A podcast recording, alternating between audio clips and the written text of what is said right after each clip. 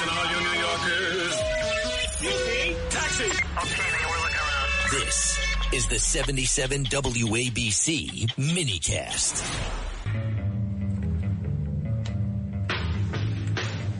Welcome. I'm Roger Stone, your genial host here at The Roger Stone Show, and you're tuned in to 77 WABC Radio. We are the crown jewel of AM radio. For the next two hours, from 4 to 6 p.m. Eastern Time, we talk politics, news, history, style, food, and a lot more.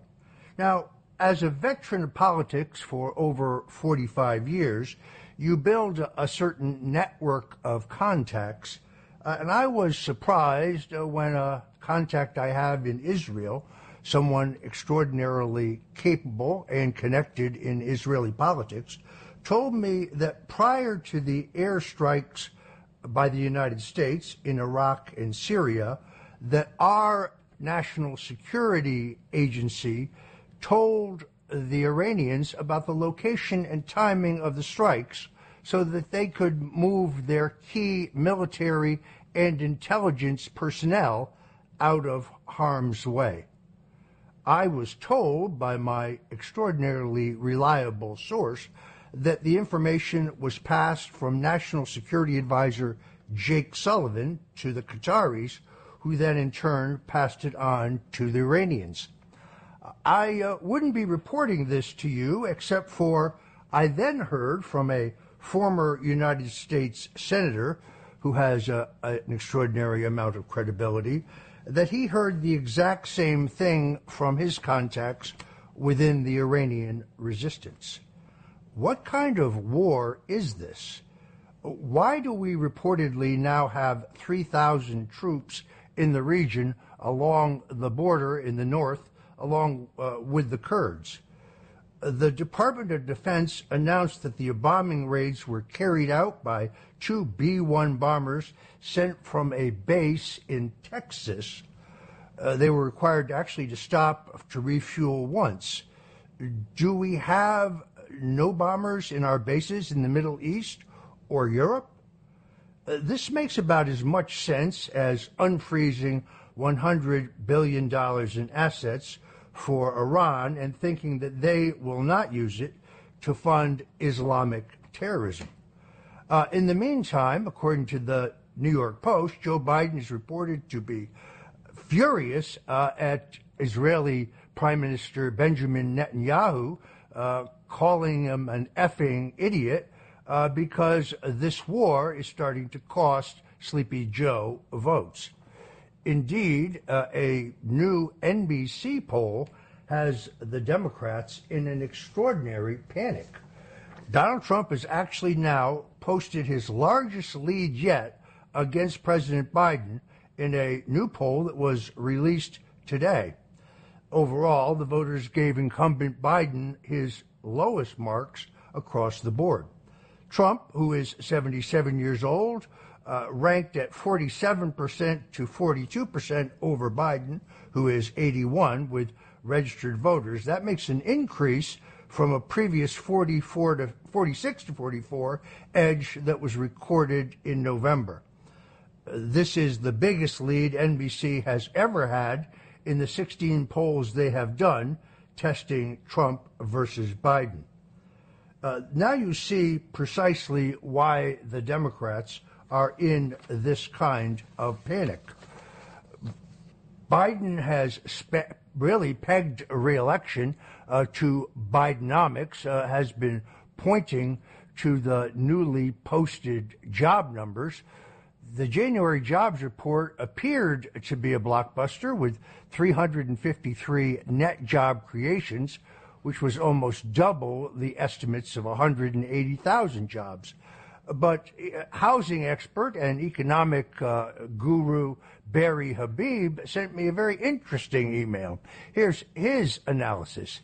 He says that a deeper look takes it tells a much different story.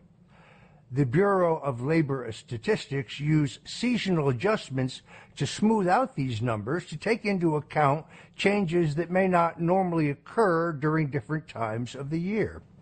The adjustment for January is often large because the drop off of holiday hires who are temporary. So Barry says, let's look at the raw numbers.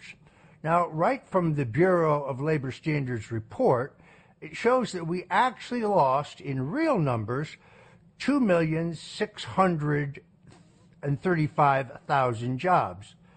But then again, because of the magic keystroke of seasonal adjustments, the actual and true number of jobs lost was to make it look as if we had actually gained 353,000 jobs. This seasonal adjustment was a whopping 2,988,000. This is kind of convenient for an administration with its lowest approval ratings and also happens to just come before the State of the Union, where Joe, no doubt, will really pump these numbers. Unfortunately, the weakness does not stop there. The number of hours worked per week plummeted to 34.1. This is the lowest number of hours worked in 14 years, including during the depths of the pandemic. That means that the entire labor force is working one half hour less per week on average compared to a year ago.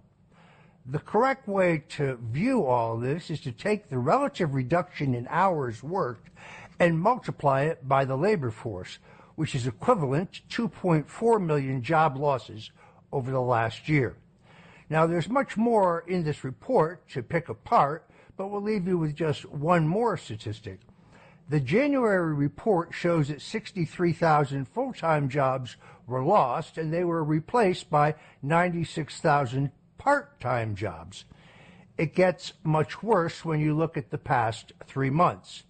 We've lost an astounding 1.4 million full time jobs while adding 900,000 part time jobs. Now, while some in the media don't understand this, uh, the truth about the job situation in America is not that great. Immigration continues to lead uh, the nation as the number one concern.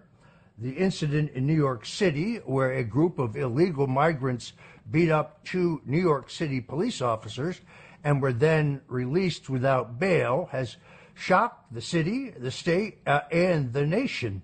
It's not really surprising that Americans are upset about the illegal immigrant, uh, uh what would you call it, uh, uh, invasion of America? Uh, now, follow that with news that Mayor Eric Adams has approved a $53 million plan to give preloaded credit cards to illegals to buy food, well, it adds insult to injury. You can see why uh, Republicans are particularly upset about a new proposal uh, that has been put forward by Chuck Schumer, the Senate Majority Leader, uh, and Oklahoma Senator James Lankford, that is called a border security bill. But that bill would actually allow 5,000 illegal immigrants per day to enter and work in the United States. The figure that therefore translates to 155,000 illegal immigrants per month, which turns it, then in turn is an annual total of 1.8 million illegals you can see why no one actually believes that this is a border security bill. But the quick shift in Joe Biden's position is notable. Only weeks ago, Secretary uh, of Homeland Security Mayorkas uh, and the White House spokesman, uh, Jean Pierre, were telling us that the border was secure.